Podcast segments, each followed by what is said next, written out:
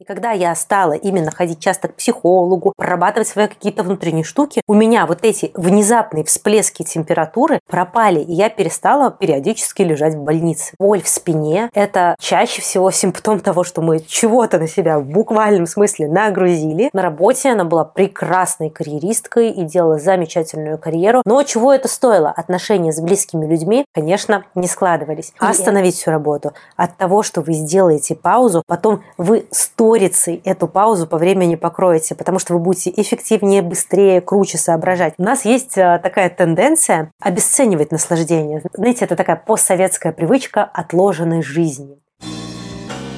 Подкаст «Самый близкий человек на свете».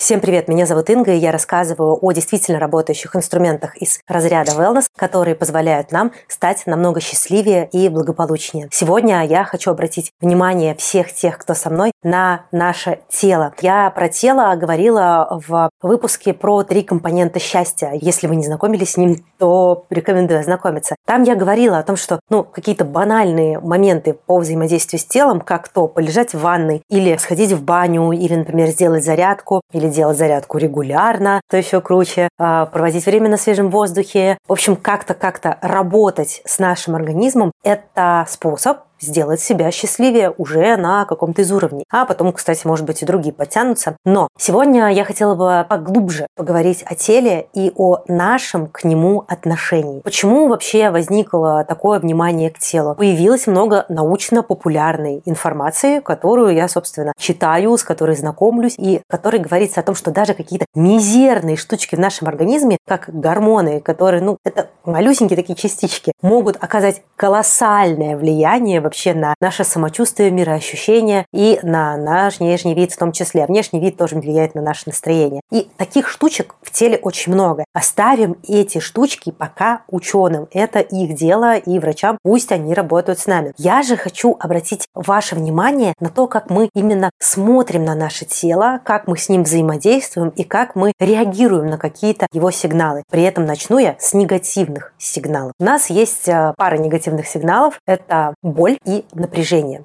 И давайте на каждом из них остановимся. Боль пела Земфира тем и полезна, что заставляет двигаться дальше. Но на самом деле иногда боль говорит о том, что надо притормозить. У меня была проблема такая трудоголизма. Я не могла отследить тот момент, когда я задолбалась, взяла на себя слишком много или выполняю тот функционал, который мне не до конца понятен и стеснялась сказать своему руководителю, там, я не понимаю, объясните еще. Я просто брала и делала, копала, грызла землю, искала информацию в каких-то открытых источниках, просто сама пыталась допенькать, короче, изобретала велосипед, вообще плакала, страдала, лишь бы быть крутой такой сотрудницей. И у меня периодически где-то пару раз в год возникали внезапные непонятные непонятные симптомы. У меня резко, ни с того ни с сего, повышалась температура тела. Она повышалась примерно до 39 градусов. У меня начинала страшно болеть голова, мне становилось очень плохо. Я ничего не могла с собой поделать и вызывала скорую, которая увозила меня в больницу и меня клали в палату. И, в общем, там не могли у меня ничего толком найти. Но буквально за 2-3 дня постельного режима я возвращалась в чувство, у меня проходили все там небольшие маломальские симптомы. Чаще всего у меня где-нибудь начиналось кровотечение. А, и они говорили, мы не знаем, что спровоцировало ваше кровотечение. Я догадалась, что это спровоцировало, когда стала заниматься психологической работой. И когда я стала именно ходить часто к психологу, прорабатывать свои какие-то внутренние штуки, у меня вот эти внезапные всплески температуры пропали, и я перестала периодически лежать в больнице. Так, в общем-то, я догадалась, что у меня есть проблема трудоголизма. Но я могла догадаться об этом раньше. Прислушайся я к своей боли, присмотрись я к своим симптомам и обратись я к специалисту, а именно к психологу раньше. У меня есть несколько знакомых, у которых о их большой нагрузке им заявляла спина. Вообще боль в спине – это чаще всего симптом того, что мы чего-то на себя в буквальном смысле нагрузили, но, правда, не сильно буквально, потому что чаще всего имеется в виду, что мы нагрузили на себя что-то эмоциональное или что-то э, умственное, знаете, когда работы слишком много, и нам одним не справиться. Это повод, во-первых, разгрузить себя, поделиться с кем-то э, своей ответственностью, своими задачами, обратиться за помощью, а во-вторых, начать работать как и со своим телом, так и со своим умом. И здесь я снова возвращаю вас к стандартному человеческому поведению. Что мы хотим? Волшебную таблетку. И если вы ищете ее, то прямо сейчас выключайте этот выпуск, потому что такого не будет. Моя основная идея при разговоре о боли состоит в том, чтобы мы на нее не закрывали глаза и не искали просто быстрого волшебного решения. Чтобы мы с благодарностью к ней отнеслись. Что она вообще нам сообщает о том, что есть такой симптом. Так уж вышло, что у меня очень много знакомых врачей. И один мой знакомый врач рассказал мне про кейс, когда у него на работе человек проходил диспансеризацию от предприятия. Просто это обязательное обследование, там ему нужно было оно для повышения по должности или еще чего-то такого. И когда он проходил эту диспансеризацию, выяснилось, что у него четвертая степень рака, без шуток. Ну, это прямо уже там было в неизлечимом формате. Проблема состояла в том, что у него ничего не болело. Так вот, представьте себе, если бы он испытывал боль, он смог бы на каких-то ранних стадиях обратиться за лечением. Поэтому боль это неплохо. Боль это симптом. Симптом это костыль нашей психики в том, чтобы нас привести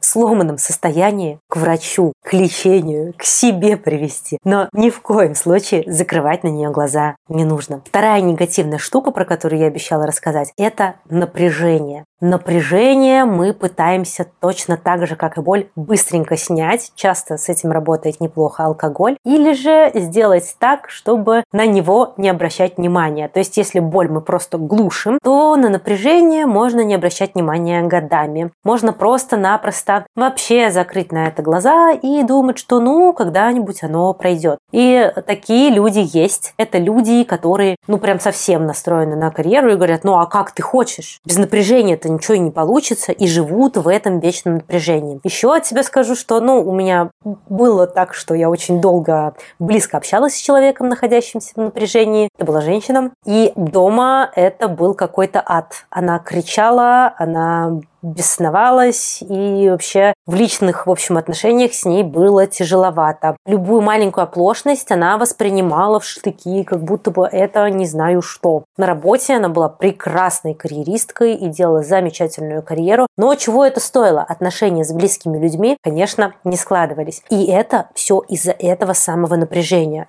Вы скажете, что теперь карьеру не делать? Нет, конечно же. Карьера – это тоже часть нашего благополучия, нашего счастья, и мы живем в мире, где деньги играют большую роль. работать нужно. Но если появилось напряжение, то нужно его как-то снимать. И в данном случае нужно обратиться как раз-таки к элементам wellness. Подумать, как я могу снять напряжение. Также обязательно в случае, если напряжение возникло, вот в момент его возникновения – остановить всю работу. От того, что вы сделаете паузу, потом вы сторицей эту паузу по времени покроете, потому что вы будете эффективнее, быстрее, круче соображать. Но обязательно дайте себе время поработать с напряжением, дайте себе время стать обратно счастливыми, дайте себе время, пожалуйста. Я расскажу снова про свой опыт. Я жила в напряжении тоже некоторое время, у меня была такая привычка. И я была, кстати, тоже достаточно стервозной и невыносимой дома, но я пошла как-то к психологу. И она мне сказала, слушайте, ну вы напряженная. Так э, мы быстро нашли у меня тревожное расстройство и стали с ним работать и его лечить. А еще э, я как-то пришла к неврологу, и мне долго не могли поставить диагноз, и я сказала, вы знаете, я постоянно напряженная. Он такой говорит, а, понятно, тебе нужно идти к массажистке конкретной, которая очень хорошо вот снимает именно вот эту напряженность. Потом пойти на акупунктуру, вот эти вот иглоукалывания, иглорефлексотерапия. Там тоже есть определенная только женщина, которая хорошо именно с напряжением работает. Когда я зашла к ней, она говорит, почему вас ко мне отправили? Я говорю, мне сказали, что вы хорошо работаете с напряжением. Она говорит, ага, понятно. Как вы спите? Я говорю, я плохо сплю. И я не знаю, что это за магия акупунктуры случилась тогда, но как только она наставила там везде, везде, везде иголочки, и потом она ставила одну иголочку в одно конкретное место в районе у меня вот лопатки или шеи, вот где-то там наверху, я сразу отрубалась. И при том, что у меня иглорефлексотерапия должна была длиться 20 минут, она меня будила только через 40 минут, а то и через час, и говорила, ну, дала вам выспаться хотя бы чуточку. То есть с напряжением можно работать. Подумайте, что вам помогает справиться с напряжением,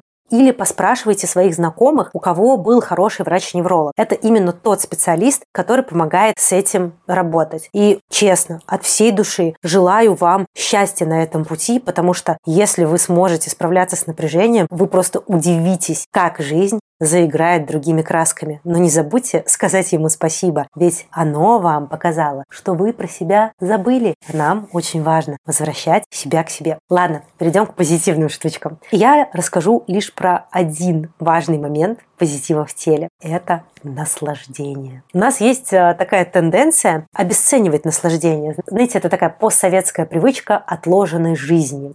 А пить из костяного фарфора эспрессо Боже, как это вкусно. Или есть красивыми вилками. Это другое ощущение. Или же вы откладываете, например, поход э, на тот же массаж, к которому я так сегодня привязалась, потому что, видимо, мне уже пора. Или вы, например, никак не можете сделать себе ванну, да в конце концов не можете выгнать своего мужа на прогулку со своими детьми, чтобы в одиночестве просто полежать и ничего не делать. Да, просто лежать – это очень большое наслаждение. Я, кстати, в каждом выпуске стараюсь давать какую-то полезную информацию. И сегодня я вам обязательно про это полежать одну информацию дам. Но перед тем, как дать вам крутое работающее упражнение, его, кстати, делают очень много миллионеров и миллиардеров.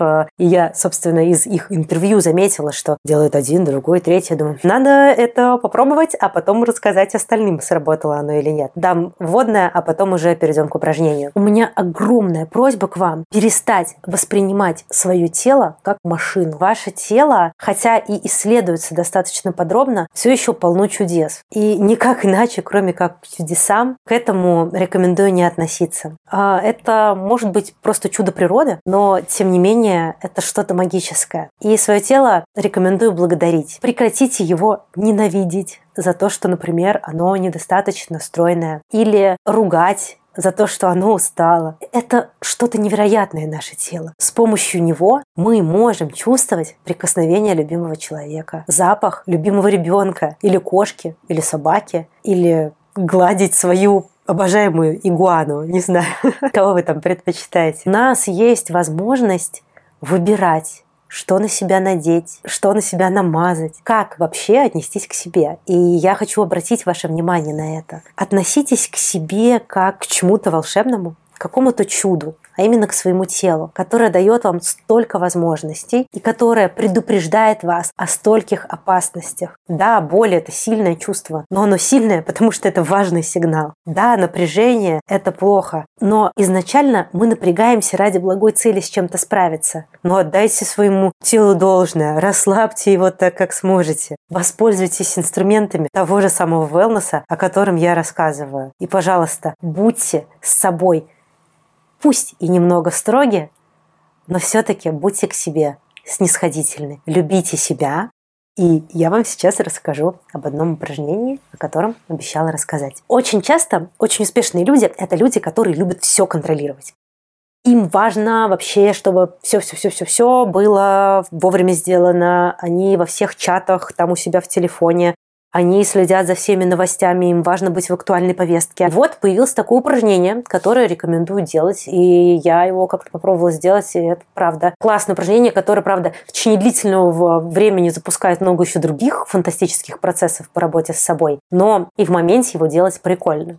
Вам нужно выделить один час, да, целый час. И в течение этого часа вы просто лежите и ничего не делаете. Абсолютно ничего. Если вы из тех людей, которые уснет в этот час, Бога ради спите. Супер. Возможно, у вас просто там недосып, и вам этот час поможет его восполнить. Но обязательно поставьте себе будильник на час. А если вот вы из тех людей, которые будут не спать, а будут заниматься мыслегонялкой, то супер, дайте этим мыслям быть. Приходить, уходить, Главное, ничего не делайте, не проверяйте никакие чаты, не отвлекайтесь ни на что. В этот час есть только вы и ваше лежание. Кажется, что это упражнение какое-то как будто бы сумасшедшее, простое и так далее. Но поверьте мне, не контролировать ничего в час в день, во-первых, достаточно сложно научиться, если вы контролинг фрик, а во-вторых, достаточно интересно, потому что постепенно у вас клубки мыслей начинают раскручиваться, и вы вообще понимаете, что там у вас в голове происходит, из чего вообще все начинается. Если попробуете сделать это упражнение и не поленитесь и сможете, напишите, пожалуйста, комментарий, как вам оно. А если вы его уже делали или делаете, то тоже, пожалуйста, напишите, что о нем думаете. Может быть, оно только на мне и на тех самых миллиардерах круто сработало, а больше никому не помогает. Кстати, если так, то почему я до сих пор не миллиардер? Ладно, в общем, это вообще другой вопрос. Спасибо, что были со мной. Желаю вам быть счастливыми, заботиться о себе. И пока-пока. До встречи, я надеюсь, в следующих выпусках. Чао, какао.